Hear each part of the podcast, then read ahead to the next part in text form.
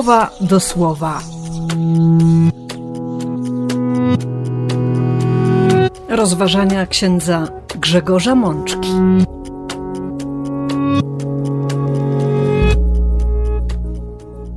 Uroczystość Narodzenia Pańskiego. Wigilia, noc i świt.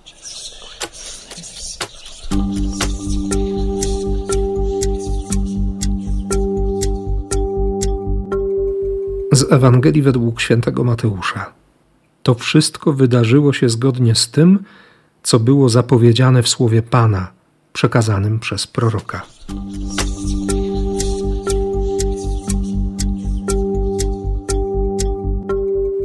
Z Ewangelii według świętego Łukasza.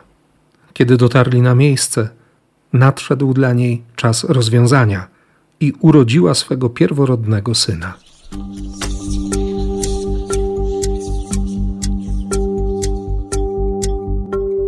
Udali się tam pospiesznie i znaleźli Maryję, Józefa i niemowlę leżące w żłobie.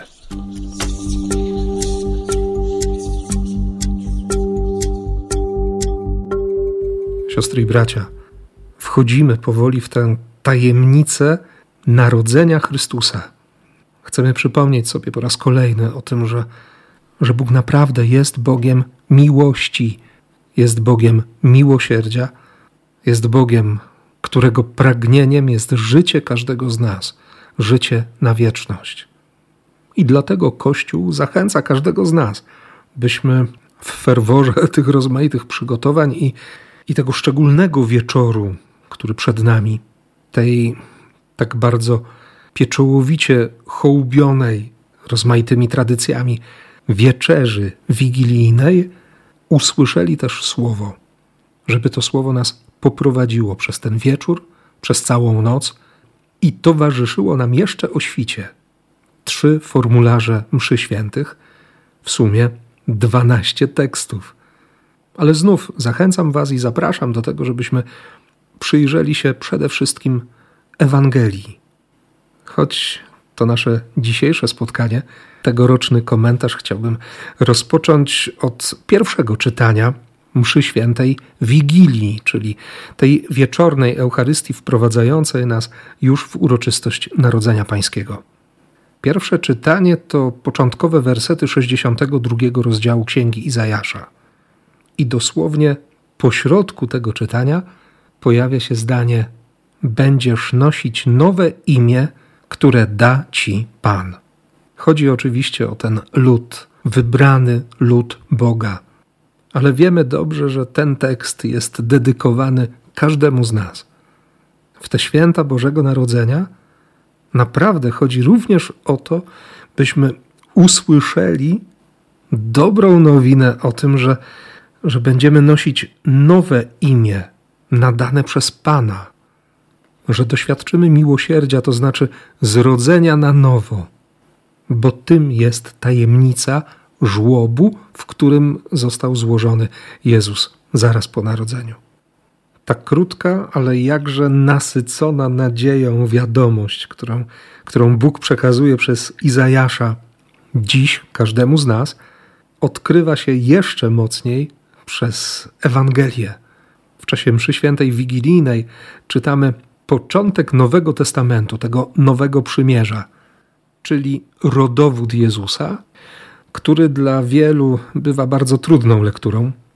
I, I zaraz potem możemy czytać jeszcze te kolejne wersety, że z narodzeniem Jezusa Chrystusa było tak, że jego matka Maryja została poślubiona Józefowi, ale, ale zanim zamieszkali razem, to ona stała się brzemienną. I te wszystkie wewnętrzne rozterki Józefa, które relacjonuje nam święty Mateusz, i odpowiedź Boga który posyła swojego anioła z bardzo konkretnym poleceniem: Józefie, synu Dawida, nie bój się, nie bój się, nie bój się tego, co się wydarzyło, nie bój się tego dziecka. Nadasz mu imię Jezus, gdyż on uwolni swój lud od ich grzechów. Od wielu już dni chodzi za mną to, to konkretne przekonanie, że w tej scenie opisanej przez Mateusza, Widzimy niezwykłą interwencję Boga, który przypomina Józefowi pierwsze przykazanie. Pierwsze przykazanie dekalogu. W ogóle tym pierwszym i najważniejszym jest Szema, jest słuchaj. Ale wiemy, że, że pierwszym przykazaniem dekalogu jest w tym naszym polskim tłumaczeniu i ujęciu nie będziesz miał bogów cudzych przede mną. Przeczytamy w rozmaitych tłumaczeniach Pisma Świętego też wersję nie będziesz miał innych bogów obok mnie.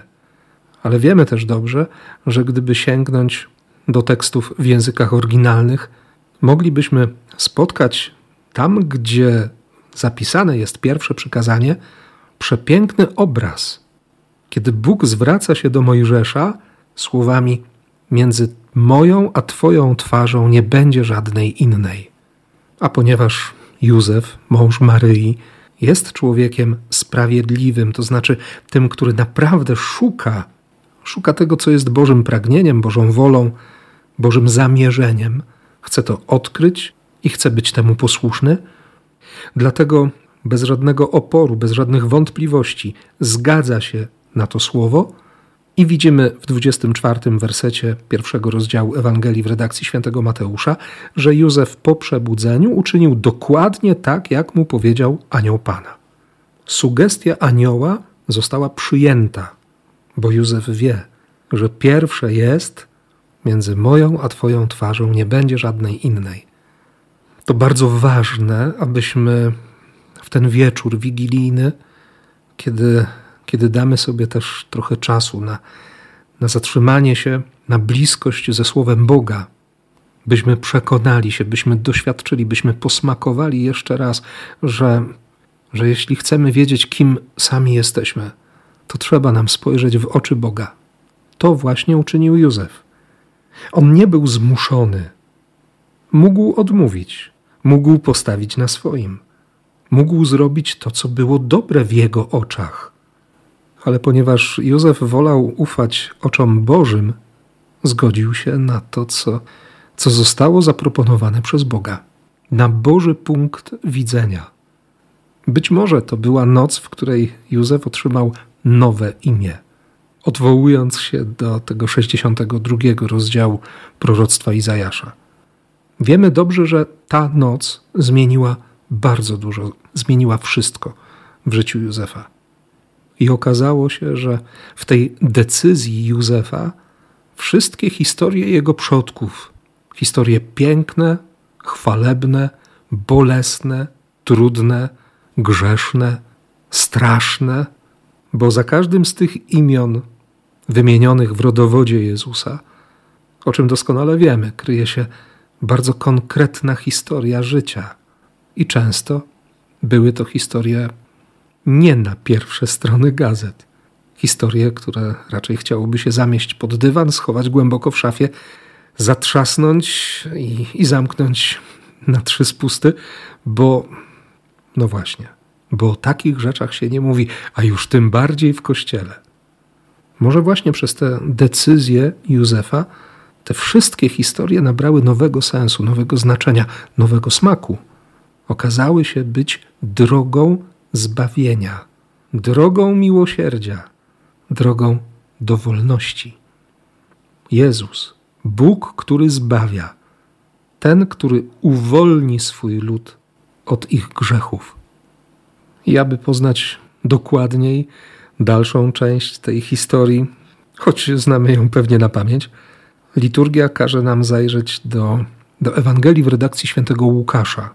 Najpierw w tej mszy w nocy, kiedy będziemy słyszeć drugi rozdział tej Ewangelii, wersety od pierwszego do czternastego, a pozostałą część tekstu o narodzeniu Jezusa Chrystusa usłyszymy w liturgii mszy świętej o świcie. Nikomu z Was, siostry i bracia, nie trzeba przypominać całości tego tekstu i wydarzeń związanych z narodzinami Chrystusa. Mnie osobiście rok w rok zatrzymuje ta informacja, że, że Maryja urodziła swojego pierworodnego, owinęła go w pieluszki i ułożyła w żłobie. Nowy przykład dynamiczny dodaje konkretnie, że to był żłób bydlęcy. W przedstawieniach ikonograficznych Bożego Narodzenia w Kościele prawosławnym, często Jezus owinięty jest nie tyle w pieluszki, co jakby w płótno czy w całun i spoczywa na, na katafalku umieszczonym w żłowie. I wtedy to ironiczne bądź co bądź powiedzenie, że w kościele nic się nie zmienia, albo żłób, albo grób, nabiera właściwego sensu. Bo wiemy dobrze, i nikogo nie trzeba przekonywać, że chwila narodzin Jezusa jest początkiem drogi do zmartwychwstania. I może dlatego ojcowie Kościoła nie wahają się interpretować tego bydlęcego żłobu jako miejsca powrotu człowieka do, do swojego grzechu, gdzie nagle okazuje się, że, że właśnie tam czeka Bóg. Bóg, który kocha, Bóg, który zbawia. My jesteśmy przesiąknięci tym doświadczeniem i, i tradycją spoglądania na, na stajenkę betlejemską, na adorujących Jezusa w żłóbku Maryję, Józefa, na pasterzy, na zwierzęta, bo przecież i wół, i osioł się pewnie w wielu stajenkach pojawią, bo będą i owieczki, i barany. Gdzieś w oddali można już dostrzec zarysy wielbłądów i, i mędrców, którzy przychodzą oddać pokłon nowonarodzonemu. Ale tak naprawdę chodzi o nasze zbawienie, chodzi o nasze życie, chodzi o nasze być albo nie być w Królestwie Niebieskim. Dlatego to doświadczenie pasterzy, najpierw doświadczenie spotkania z aniołem, spojrzenie w otwarte niebo, które śpiewa głosami aniołów chwała Bogu na wysokościach, a na ziemi pokój dla tych, którzy poddają się Jego woli, dla tych, w których On sobie upodobał. I wreszcie, kiedy zachęcali się wzajemnie, chodźmy do Betlejem, aby, aby zobaczyć, jak mają się sprawy, o których Pan nas powiadomił, i spotkanie z Maryją, Józefem i niemowlęciem leżącym w żłobie, to właśnie dla pasterzy jest, jest dowodem wypełnienia Bożych obietnic. Usłyszymy w ostatnim wersecie tego fragmentu opisującego narodzenie Jezusa, że gdy pasterze wracali już do swoich stad, wielbili Boga i wysławiali Go z powodu tego, co usłyszeli i zobaczyli, zgodnie z tym, jak to im zapowiedziano. Spotkanie z Jezusem, przekonanie się na własne oczy i na własnej skórze, że Słowo Boga jest prawdą, wywołuje reakcję, która, która jest uwielbieniem Boga, w której jest uwielbienie Boga. A przecież modlitwa uwielbienia to, to po prostu radość. Radość z tego, że On jest, że Bóg jest Bogiem bliskim, jest Bogiem na wyciągnięcie ręki. Co więcej, jest Bogiem, którego można wziąć na ręce. Bogiem, który czasami zdaje się być bezbronny, a przecież wciąż jest wszechmogący. A wspólnym mianownikiem tych wszystkich paradoksów, pozornych paradoksów, jest miłość. Miłość, która objawia się w tym niemowlęciu, miłość, która objawia się w trosce rodziców o swoje dziecko, miłość, która ostatecznie znajdzie wyraz w słowach: Ojcze, przebacz, oni nie wiedzą, co robią. To jest miłość, która, która wstanie z grobu po to, by każdego z nas wyzwolić z naszych grzechów. I cała ta historia rozpoczyna się właśnie dziś, w tę noc Bożego Narodzenia. Więc niech nie zabraknie tej nocy naszego uwielbienia Boga, zatrzymania się razem z aniołami, z pasterzami, przede wszystkim w obecności Maryi i Józefa, przed tym, który stał się człowiekiem dla naszego zbawienia. Życzę Wam, siostry i bracia, właśnie tego doświadczenia, tej radości i tego błogosławieństwa, które przynosi nam nowonarodzony. Wszystkiego Bożego na te święta.